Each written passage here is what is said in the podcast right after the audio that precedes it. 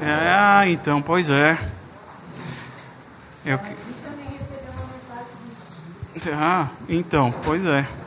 Então eu quero que vocês abram em Mateus capítulo 7, a partir do verso 24. Eu, eu deixei até anotado aqui para eu não deixar de falar. Mas a última vez que eu falei aqui, que a gente falou sobre esperança, eu usei esse texto não como o, o texto base, mas como um texto de apoio. E eu falei, eu vou avisá-los de que Deus deve estar querendo falar com a gente alguma coisa e hoje foi comprovado. É, então, tem algo para nós aí que a gente preste atenção, ficamos, fiquemos atentos. Mateus 6, 6 7, perdão, 7 é 7:24. É o últimos versículos do capítulo 7.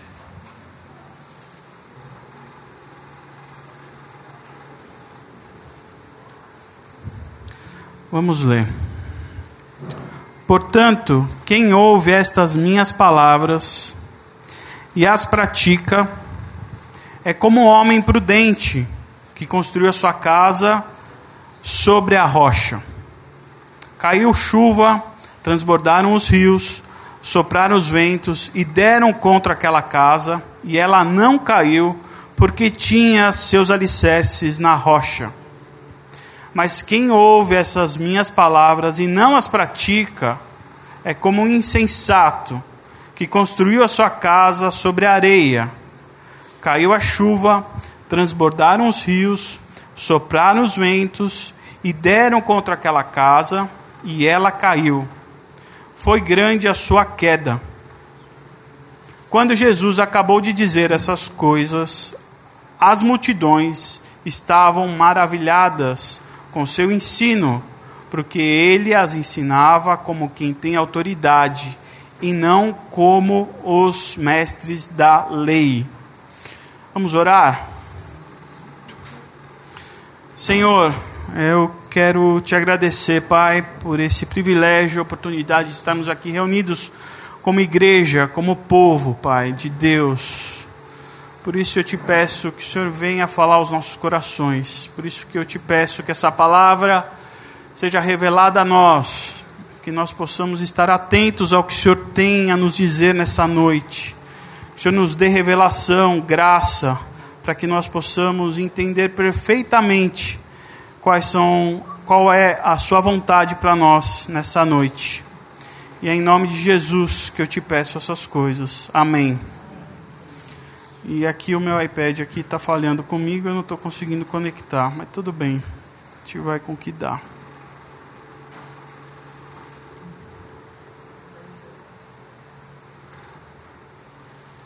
Acho que agora foi.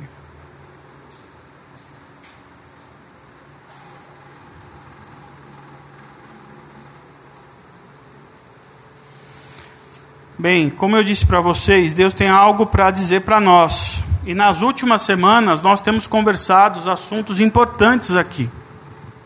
Nas últimas semanas, nos últimos meses, assuntos importantes. A gente já falou sobre sobre fé, sobre pecado, sobre esperança, arrependimento, e a última semana foi sobre amor assuntos que são importantes para a nossa caminhada, assuntos que são importantes para a nossa jornada, não só como igreja, mas como indivíduos, como pessoas. É fundamental esses assuntos para nos formarmos como, como cristãos, é importante isso. E a gente não consegue é, falar tudo o que é necessário falar nesses temas. Quando a gente vai falar sobre pecado, a gente sintetiza o que é o pecado. A gente não entra nos detalhes do que é o pecado. A gente sintetiza tudo e transforma numa pregação. Mas para falar de cada um desses temas, vai demorar um bom tempo. A gente tem que entrar no detalhe. Tem que pegar uma lupa. E a gente não fez isso, porque também não dá. Mas Jesus fez isso. Especificamente no sermão do, da montanha, no sermão do monte, Jesus ele entrou no detalhe de muitas coisas. Esse texto que nós lemos, ele é o trecho final do sermão do, do sermão do monte. Esse é um trecho que é uma parábola, é conhecida como a parábola dos dois fundamentos. Jesus encerra o Sermão do Monte com essa parábola contando essa história. O Sermão do Monte, para vocês terem uma ideia do que, a gente, do que eu estou falando para vocês, e vocês conhecem muito bem, o Sermão do Monte é certamente o sermão mais emblemático da Bíblia. É o sermão mais importante que Jesus fez e deixou para nós, que é um, um sermão sem precedentes e nem haverá nenhum precedente na história seja o melhor pregador, seja o melhor, a pessoa mais eloquente a falar, ela não vai conseguir fazer o que Jesus fez. Mesmo que a gente tenha pontos de interrogação em relação a esse texto, se foi num único dia, se foi um seminário que Jesus deu, se foi um acampamento que Jesus deu, isso não importa o tempo que ele usou para pregar, mas a mensagem aqui registrada, tanto em Mateus quanto lá em Lucas, é fundamental importância para nós. Tem conceitos aqui impregnados, tem valores aqui impregnados que são muito caros para nós. E não só para nós. Muitas pessoas leem o Sermão da Montanha e enxergam isso valores impressionantes para qualquer religião, para qualquer segmento. O Sermão do Monte é algo fascinante. E não é à toa. Afinal de contas, a gente tem inserido nele as bem-aventuranças, a gente tem a parábola ou a história do sal, da terra e luz do mundo, a gente tem ofereça a outra face, a gente tem ame o seu inimigo, a gente tem o Pai Nosso, a gente tem para cada dia basta o seu próprio mal, a gente tem faça aos outros o que você quer que lhe faça. Não julgue para não ser julgados, porta estreita e porta larga.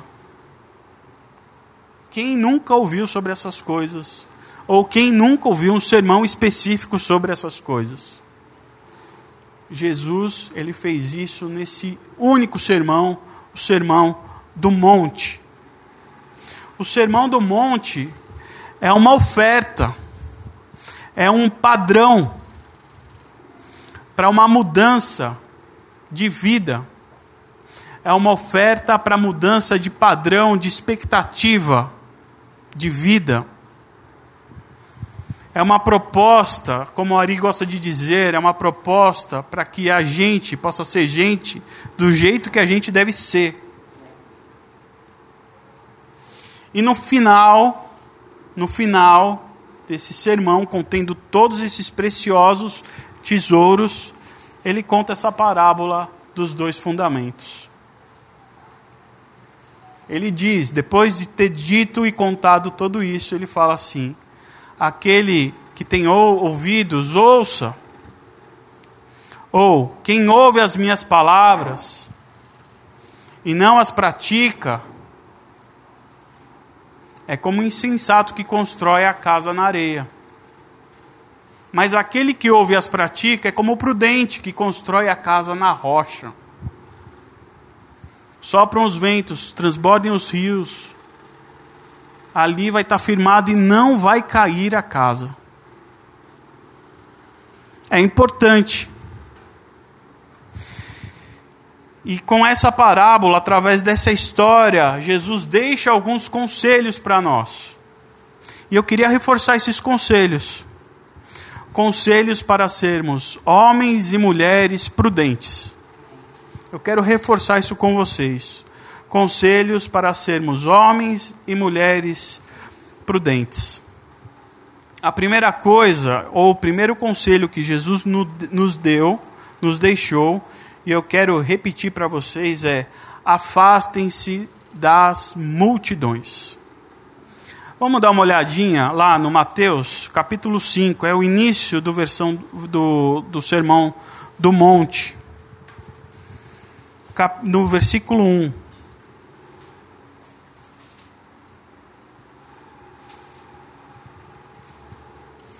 Diz assim, ó: Vendo as multidões, Jesus subiu ao monte e se assentou. Seus discípulos aproximaram-se dele e ele começou a, a, a ensiná-los, dizendo: Aí ele começa a bem-aventurança aqui. Mas é engraçado que Jesus viu a, as multidões e subiu ao monte e foi falar com os seus discípulos. Por que, que Jesus, ou por que Mateus não registra assim? Jesus viu as multidões e resolveu falar com eles, com as multidões. Ele fala que ele falou com os discípulos. Sabe por quê? Jesus estava fugindo das multidões. Jesus não queria papo com eles. Jesus queria papo com os discípulos. O que ele tinha para dizer não era para as multidões. O que ele queria dizer era para as pessoas interessadas. E quando ele fala aqui sobre os discípulos, não eram os doze que ele acabara de escolher. É sobre aqueles que estavam interessados. E não eram apenas doze, eram mais. A multidão foi lá, ouviu, mas ele falou de perto para os discípulos por que, que ele queria falar com os discípulos? Ou por que, que ele fez questão de fugir da multidão? Sabe por quê? Em meio à multidão a gente perde identidade. Em meio à multidão a gente vira galera. Em meio à multidão a gente vai na onda. Na multidão tem barulho. Na multidão tem ruído. E onde tem barulho, onde tem ruído, eu não consigo ouvir direito. A multidão, por mais que pareça algo coletivo, a multidão não é comunitária. A multidão tem interesse próprio.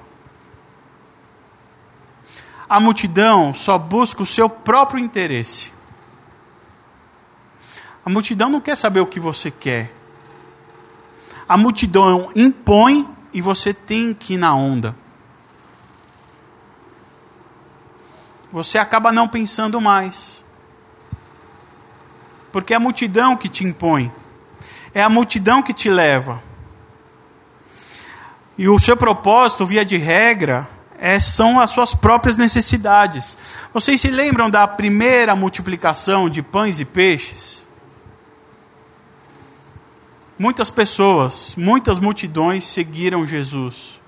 E ele estava lá, ele ensinou, ele curou, e ele alimentou.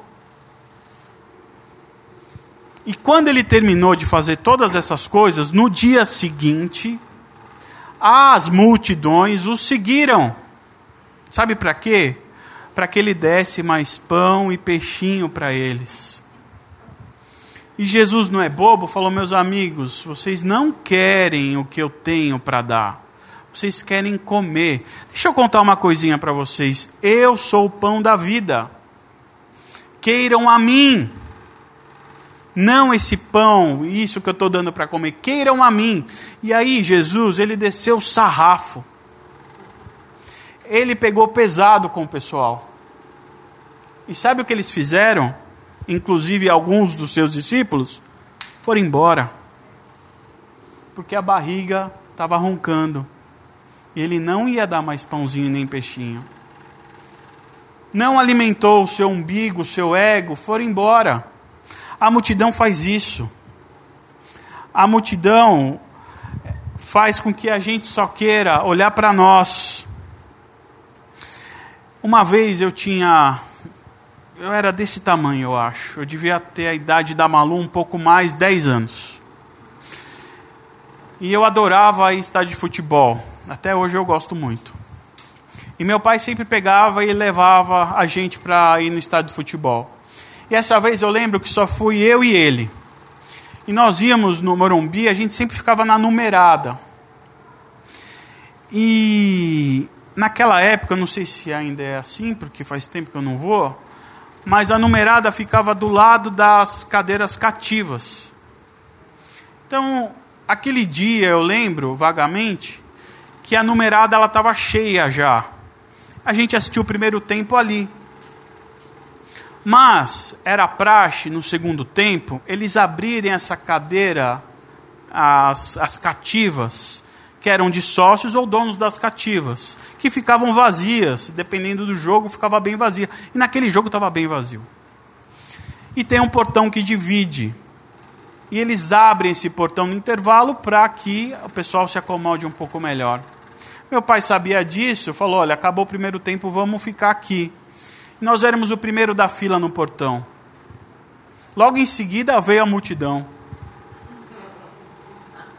Logo em seguida tinha um caminhão de gente atrás de mim. E eu lembro que nesse dia eu parecia um pinto no lixo, como o Renato gosta de dizer. Parecia um pinto no lixo porque na entrada do estádio meu pai me deu uma, comprou uma corneta. Estava feliz. 10 anos de idade, meu pai me deu uma corneta, vendo o, o, o, o jogo do meu time, no estádio que eu adorava ir, eu, meu pai, de mão dada e a corneta. Abriu o portão. Foi um solavanco só. Minha corneta foi para aquele lado, do lado do policial que abriu o portão. Ah, eu não tive dúvida. Eu larguei a mão do meu pai e fui correr atrás da corneta.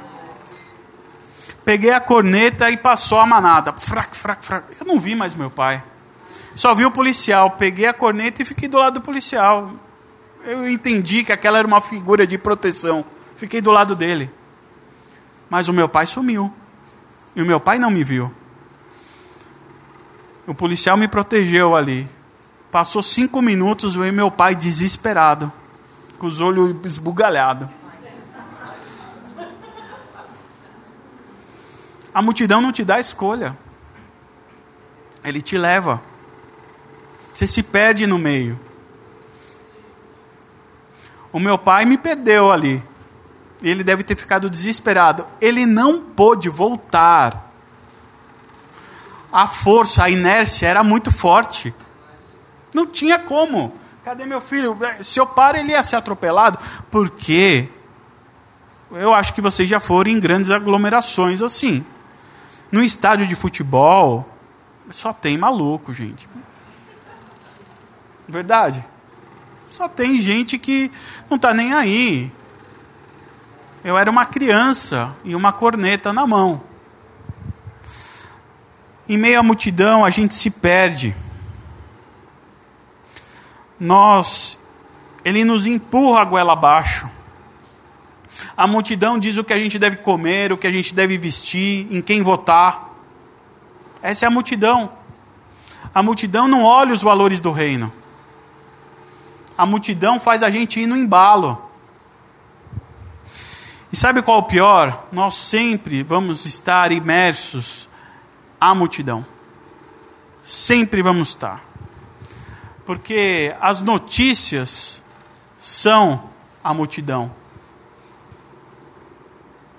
As redes sociais são a multidão.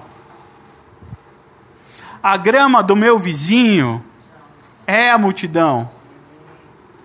Ela é mais verde, ela é a multidão. Eu quero a grama igual. Essa notícia de hoje acabou com o meu dia, estou abalado, arrasado na rede social, fulano está viajando, eu não. A multidão nos leva, a gente perde identidade. E o que a gente precisa fazer é se afastar da multidão. Porque quando a gente está no meio da multidão, sabe o que acontece com a gente? A gente não ouve a voz do Senhor. E ele está lá ensinando um monte de coisa e a gente preocupado com a notícia, com fulano, e a gente não escuta com a corneta. A multidão faz tanto barulho, tanto ruído, que a gente deixa de ouvir a voz de Jesus. E o meu conselho, portanto, é: fujam das multidões, fuja desse barulho.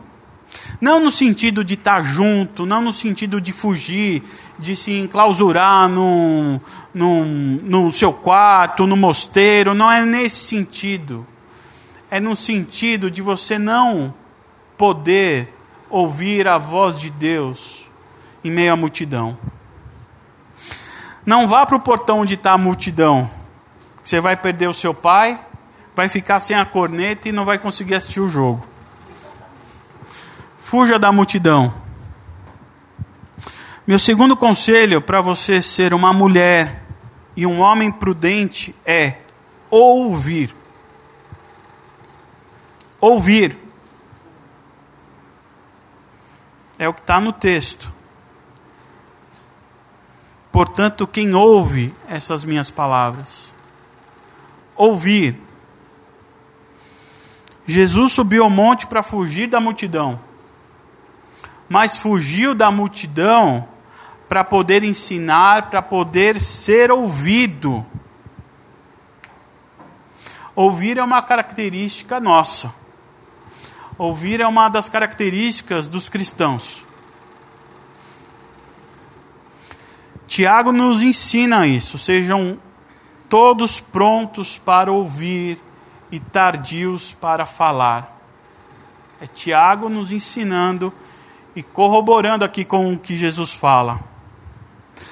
Ouvir é importante, porque a mensagem que nós precisamos ouvir, que é o Evangelho, não é algo simples para ser ouvida.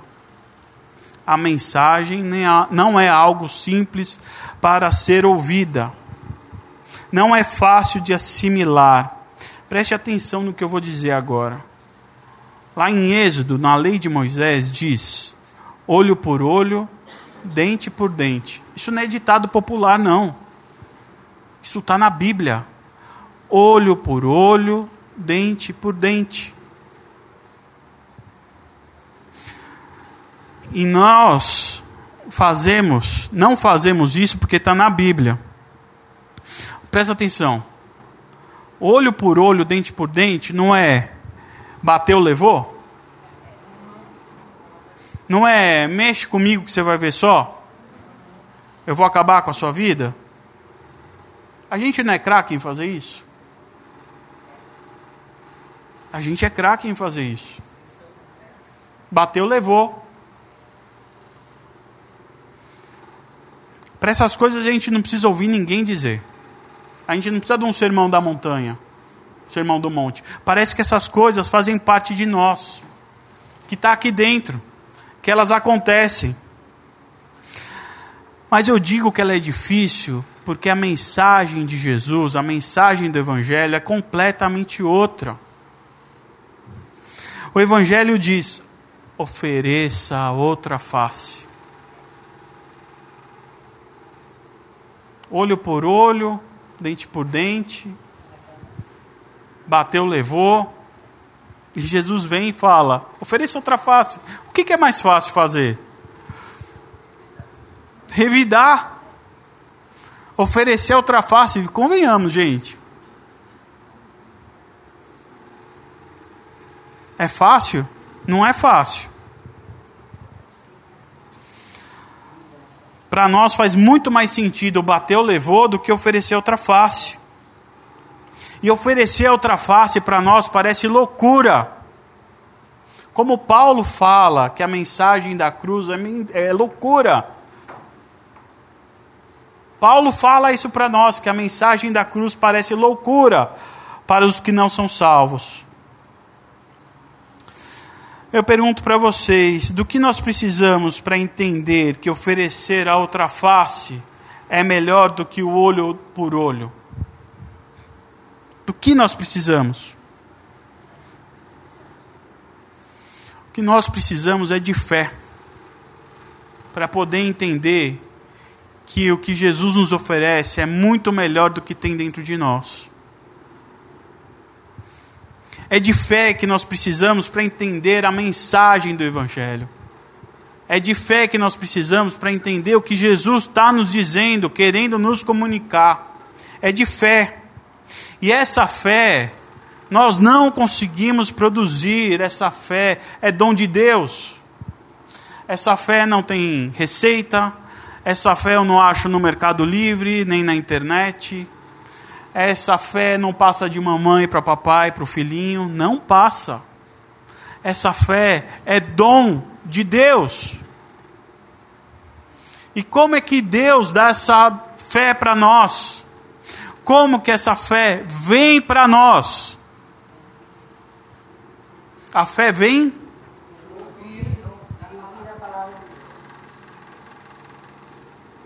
Por que, que a gente precisa ouvir o que Jesus tem para nos dizer?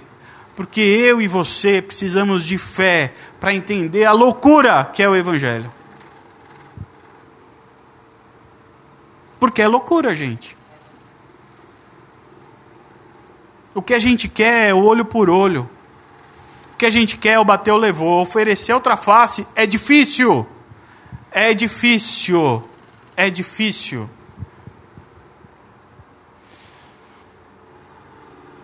A fé vem por ouvir, e é ouvir a palavra de Deus.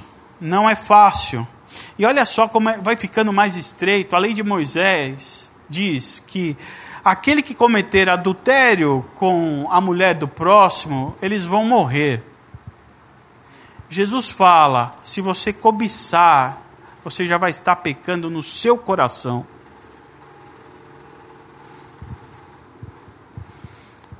A lei de Moisés diz que aquele que cometeu adultério, Jesus fala, aquele que olhar, já era. Não é fácil.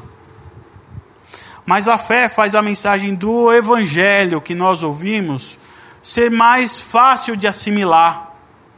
A fé que vem pelo ouvir faz com que a gente consiga assimilar melhor aquilo e a gente vai começando a entender, porque Deus vai aumentando a nossa fé e a gente vai conseguindo entender mais, e a gente vai conseguindo colocar em prática. Mas vem pela fé. Por isso o prudente ouve. Porque o prudente consegue receber fé. E a fé faz com que ele mude a perspectiva do pensamento dele. Faz com que ele mude a forma de pensar. Acontece a metanoia que nós falamos outro dia. Pô, meu iPad abriu só agora. Sofrendo aqui.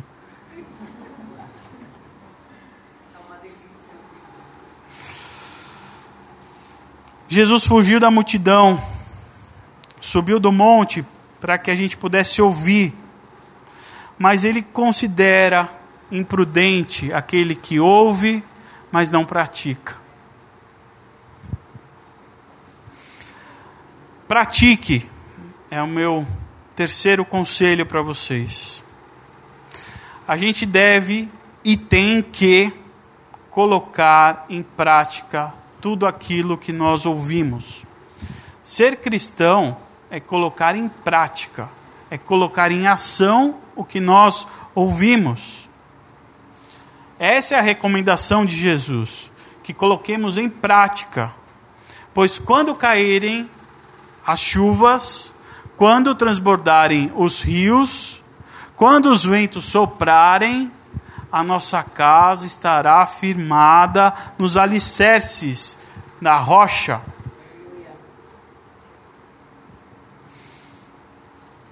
Agora vocês perceberam nessa parábola que o insensato, ele também construiu a sua casa? mas ele também construiu. Que mesmo sendo insensato, tendo seu alicerce na areia, ele construiu a sua casa. O insensato me parece ser aquele sujeito que também se dá ao trabalho de separar um dia na semana, ir na igreja, sentar na cadeira, ouvir, dar o dízimo, pegar a Bíblia e não praticar.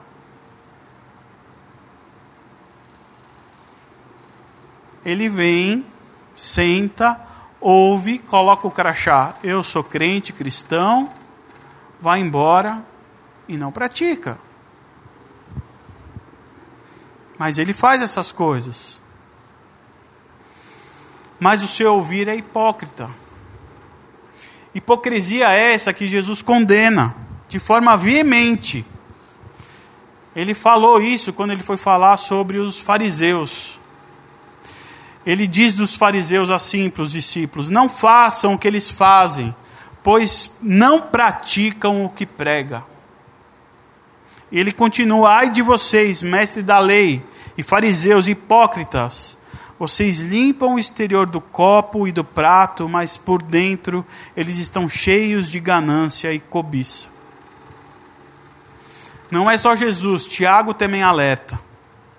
Não se engane, fingindo-se de ouvintes, quando na verdade deixam a palavra entrar por um ouvido e sair pelo outro. Coerência é tudo? Quem apenas ouve e nada faz é como a quem se olha no espelho e no minuto seguinte já nem se lembra da própria aparência.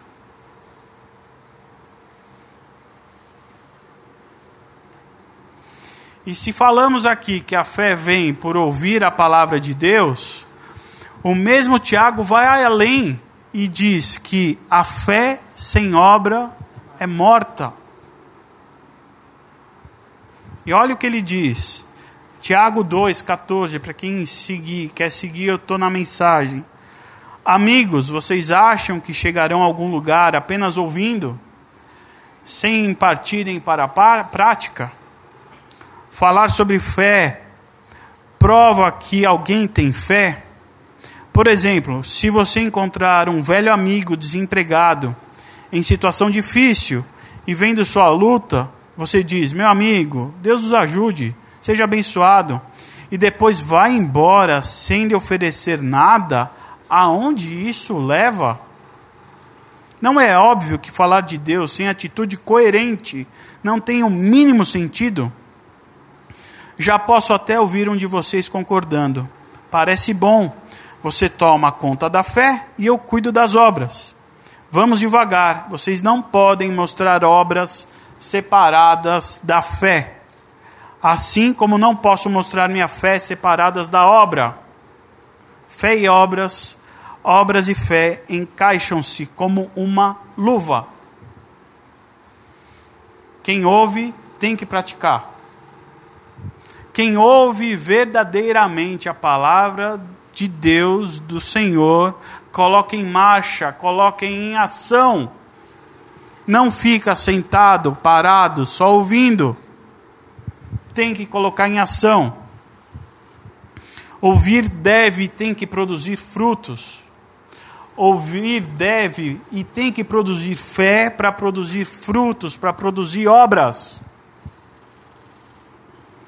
Porque a fé sem obra é morta. E quando a gente fala em obra, eu tenho a impressão que a gente imagina que obra, ah, eu preciso fazer a minha obra, né? Então eu tenho que, vou pedir para o Du para ele me arrumar um lugarzinho aqui no louvor para cantar. Ou eu vou pedir para a Letícia para ela me dar uma oportunidade para pregar. Ah, eu vou falar ali para dar uma aula lá para as crianças. A gente pensa que obra é isso. E não que não seja. Obra também é isso. Porque você tem que estar tá apto para estar tá aqui. A sua vida tem que sinalizar de alguma forma que você tem dom, talento e ministério para falar, para fazer. Mas a primeira obra que a gente tem que fazer é em nossas vidas. É em cada um. A primeira obra a ser feita, a primeira edificação a ser erguida é na nossa vida. A palavra de Deus serve para nos edificarmos primeiro e depois vai edificando o corpo. Não dá para pular essa etapa. Não dá para a gente ficar ouvindo o que nós temos ouvido e não colocar em prática, gente. A gente tem que mostrar frutos, a gente tem que dar resultados. E quando os resultados não aparecem, seja comunitário ou pessoal, a gente não pode se conformar. Se a gente vacila nos mesmos erros, a gente escorrega nas mesmas coisas, nós não podemos compactuar com esses vacilos nossos. A obra de Deus tem que estar latente na nossa vida. E não dá para ficar vacilando. Se é uma escorregada, ok. Se é um acidente de percurso, ok. Mas se é a mesma coisa, gente, não tem algo errado. Não tem algo errado. Cadê a fé produzindo? Cadê aquilo que a gente está ouvindo produzindo em nós? Qual é a dificuldade? O que está acontecendo? É alguma coisa que a gente pode alterar e juntos a gente sair desse atoleiro? O que, que é? É psicológico? É trauma de família? É falta de entendimento? O que, que é? Mas não dá para ficar patinando. A lama vai ficar espalhando para todo lado. E os maiores prejudicados vão, vão ser nós, que ouvimos e não conseguimos produzir. A maior vítima de quem ouve e não pratica é a própria pessoa. Que está construindo a sua casa na areia. Porque a hora que vai vir um vento forte, vai cair.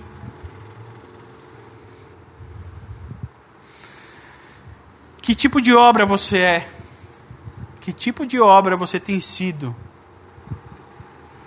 Quais são os frutos que você tem dado?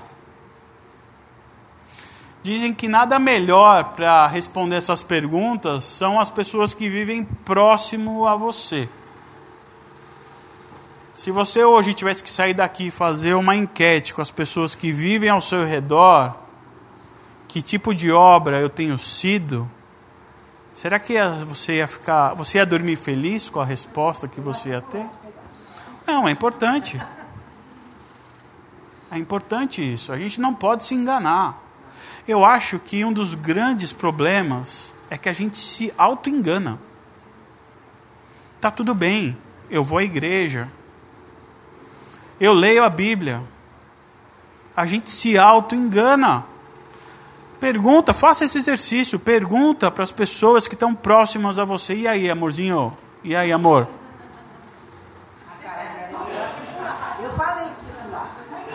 E se ela não responder direito, aí ela vai apanhar. Tem que responder a verdade. É isso que eu estou querendo dizer. Mas é difícil. Mas é necessário. Quais são as nossas obras? Como a Nanda falou aqui, quando você vacila, você abala a força. Foi essa a expressão que ela usou do filme Star Wars, né? A gente tem que ser verdadeiro para que a gente não se abale como corpo. Para mostrar, cara, eu estou com dificuldade aqui. Letícia, eu estou com dificuldade, você consegue me ajudar? Du, eu estou com dificuldade, consegue me ajudar? Silvana, eu estou com dificuldade, consegue me ajudar? a gente, a gente são, nós somos um corpo que precisa de ajuda um dos outros. Nós precisamos ter ombros para ser acolhidos. Porque eu acredito cegamente que não somos perfeitos aqui. E nós precisamos um dos outros. Sejamos francos. Ouvir sem praticar é morte. Então, esse é o meu terceiro conselho: pratique. E para concluir, eu quero reforçar: se você quer ser uma mulher, um homem prudente, siga esses conselhos. Afastem-se das multidões. As multidões nos leva, vai nos levando, e a gente não vai ouvindo a Deus. É muito barulho, são rumores de más notícias, como a Letícia gosta de falar. E a gente vai achando que o mundo vai acabar. Sabe aquela pessoa que é pessimista, que tu... parece que não tem vida? Não sei se vocês trabalham com alguém assim, se vocês têm alguém assim do lado, mas a pessoa, quando é muito pessimista, parece que, pelo amor de Deus, eu, eu vou comprar agora o meu caixão, que eu vou morrer amanhã. Porque é muito ruim, é péssimo e você fica ali sendo contaminado por aquilo e você fala: Meu Deus do céu! E você para de ouvir a Deus, as boas novas, aquilo que te enche de esperança, e fica aquilo ouvindo que te puxa para baixo. É muito ruim. Isso é a multidão nos levando. E a gente, amanhã não, amanhã não, amanhã não amanhece. Vai virar noite. A segunda coisa é ouça a mensagem de Jesus. Por isso que a gente tem que fugir da multidão, a gente tem que fugir desses barulhos, porque a gente não consegue ouvir a voz de Deus, a voz do Senhor. E pratiquem, coloquem em marcha, coloquem em ação aquilo que Deus e Jesus têm nos ensinado. Seguir esses conselhos é a gente ficar firme na rocha, é ter os alicerces firmes em Jesus, que Ele é a nossa rocha. Essa, pará, essa parábola contada, e quando ele fala para fincar os pés na rocha, é claro e evidente que essa rocha é Jesus. São os ensinamentos, é aquilo que o Mestre está nos falando. Então, tenham isso em mente. Não podemos contar com os nossos pés para firmar na rocha, porque os nossos pés, se eles são como alicerces, os nossos pés, eles estão desumanizados. A gente perdeu toda e qualquer referência do que é ser humano. O pecado fez isso conosco. E eu vou contar uma coisa para vocês que talvez seja novidade, mas eu vou contar. Vocês sabiam que a gente tem impulsos que vão além da nossa compreensão? É novidade para vocês isso? Nós temos impulsos que vão além da nossa compreensão. Impulsos? É só você ver como você reage. É só você ver quando você reage com algo que não te agrada quando a sua esposa não faz a comidinha do jeito que você quer, quando a sua filhinha faz alguma coisinha em casa e você fala, pelo amor de Deus. Como que você reage? Doce, amavelmente? A gente tem impulsos que são incompreensíveis. Incompreensíveis, que você para e fala assim: Meu Deus do céu, aonde eu cheguei para fazer isso? nós somos desumanizados. Nossos instintos são ferozes e irracionais. Ferozes e irracionais.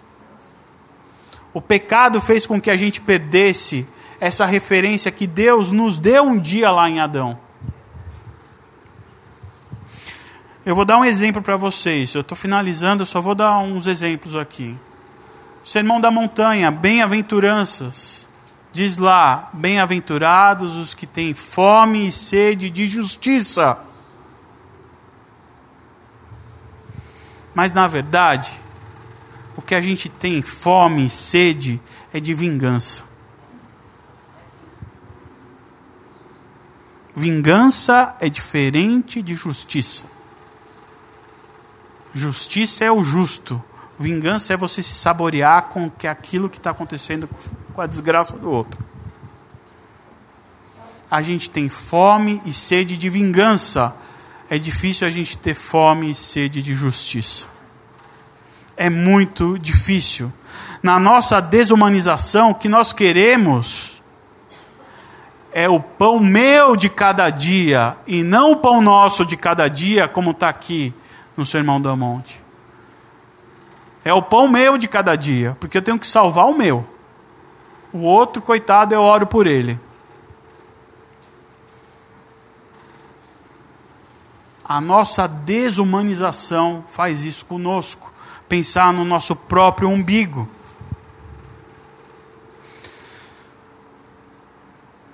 Na nossa desumanização, nós julgamos sem conhecer a história por trás de cada pessoa.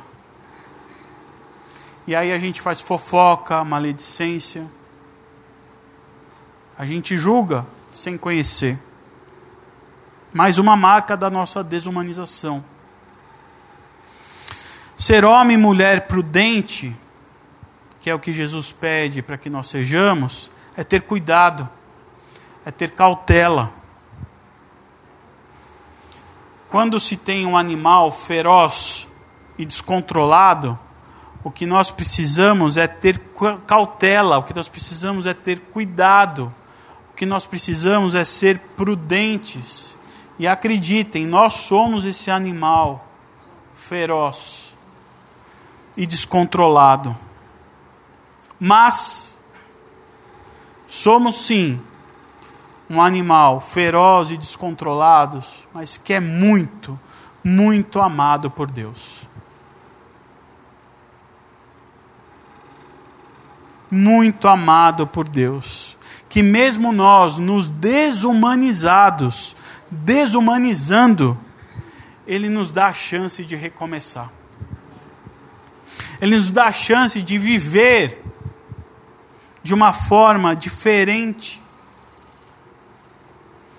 Mesmo nós desumanizados, virando as costas para Deus, podemos comprovar e experimentar o seu grande amor através do sacrifício e da vida de Jesus. Nós conseguimos comprovar esse sacrifício de Jesus quando na cruz Jesus morre e através desse sacrifício a gente consegue chamar Deus de Pai novamente. E a gente consegue comprovar, experimentar através da vida de Jesus, quando em vida ele nos deixou todos esses ensinamentos, para que na nossa desumanização a gente consegue ser um pouco mais humano. Isso é um presente de amor. É um privilégio isso para nós. Por tudo isso, nós devemos seguir o bom conselho de Jesus e fincarmos os nossos alicerces nele, na rocha, em Jesus. Amém? Vamos ficar em pé. Que a gente possa reconhecer que nada somos sem Ele, que Ele é o nosso respirar que estamos perdidos sem Ele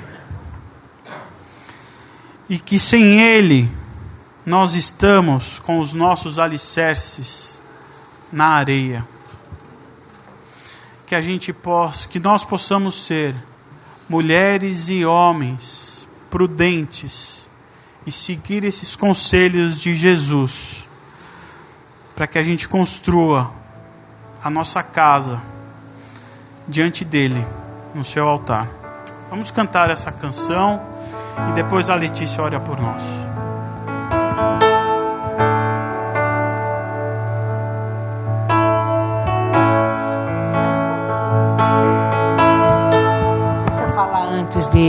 Cantar, porque daí você já faz essa canção a sua oração. Eu tenho convicção de que o Espírito Santo tinha isso para nós hoje. Porque eu posso errar, o Fábio pode errar, mas o Espírito Santo não erra. Então tem gente aqui que precisa, a começar de mim, mas tem gente que precisava ser reforçada com essa palavra hoje.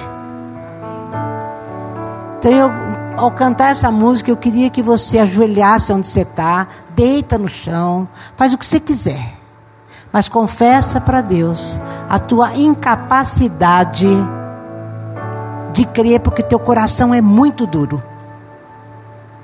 Duro, orgulhoso, não quer mostrar para ninguém que você falha, como se nós não falhássemos, né? Não esquece que aqui nós estamos numa família, todos irmãos. Não tem que não querer mostrar um para o outro, porque todo mundo sabe da falha do outro. Porque a gente se conhece. Então, no teu lugar, você faça dessa música oração. Mas faça isso que eu te falando, dobra o teu joelho, deita, levanta, levanta a mão, mas sinaliza primeiro para Deus, para o Espírito Santo, que, era, que você reconhece que é com você. Isso é muito importante no reino espiritual. Segunda coisa, sinaliza para que você mesmo saiba, porque psicologicamente você precisava saber que é com você.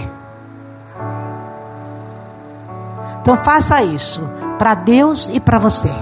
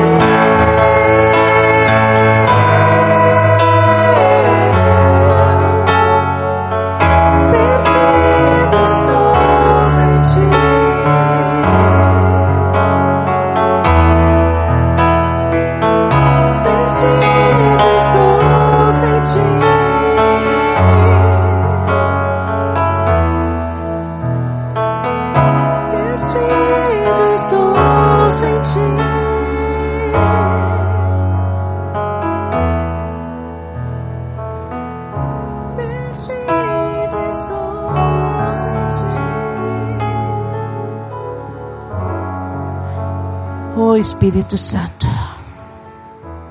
Espírito Santo, eu estava te pedindo durante o culto todo. Não sei se é assim que tem que pedir, mas eu pedi desse jeito.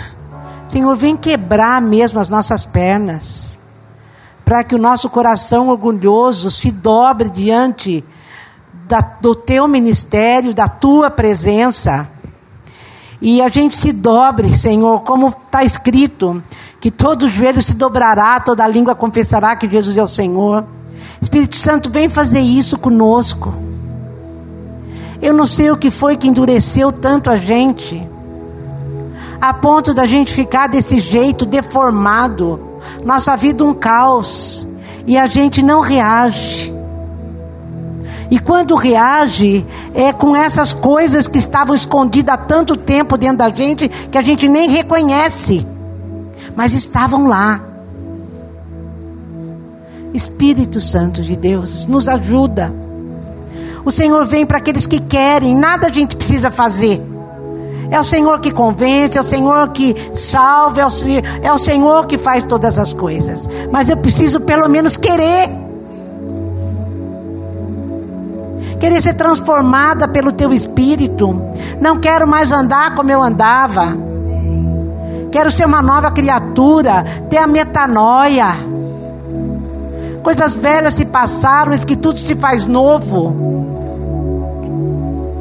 Andar em novidade de vida. Oh Espírito Santo querido, precisamos, precisamos de Ti, todos os dias Todos os dias. Esse convencimento é necessário, todos os dias. Até que o Senhor venha, porque daí eu vou estar à estatura do varão perfeito. Eu vou estar parecida contigo, Jesus Cristo. Mas por enquanto, eu preciso ser convencida, quebrada, dobrada todos os dias. Senhor, muito obrigada, porque o Senhor ainda fala conosco. Obrigado porque o Senhor se importa o caminho que temos pegado para andar. E o Senhor vem e sinaliza para nós: não é por aí, é por aqui. Ouça, ouça, ouça, ouça. Eu não sei se ouvir é igual obedecer, ou se obedecer é igual ouvir, mas eu sei que é a mesma coisa.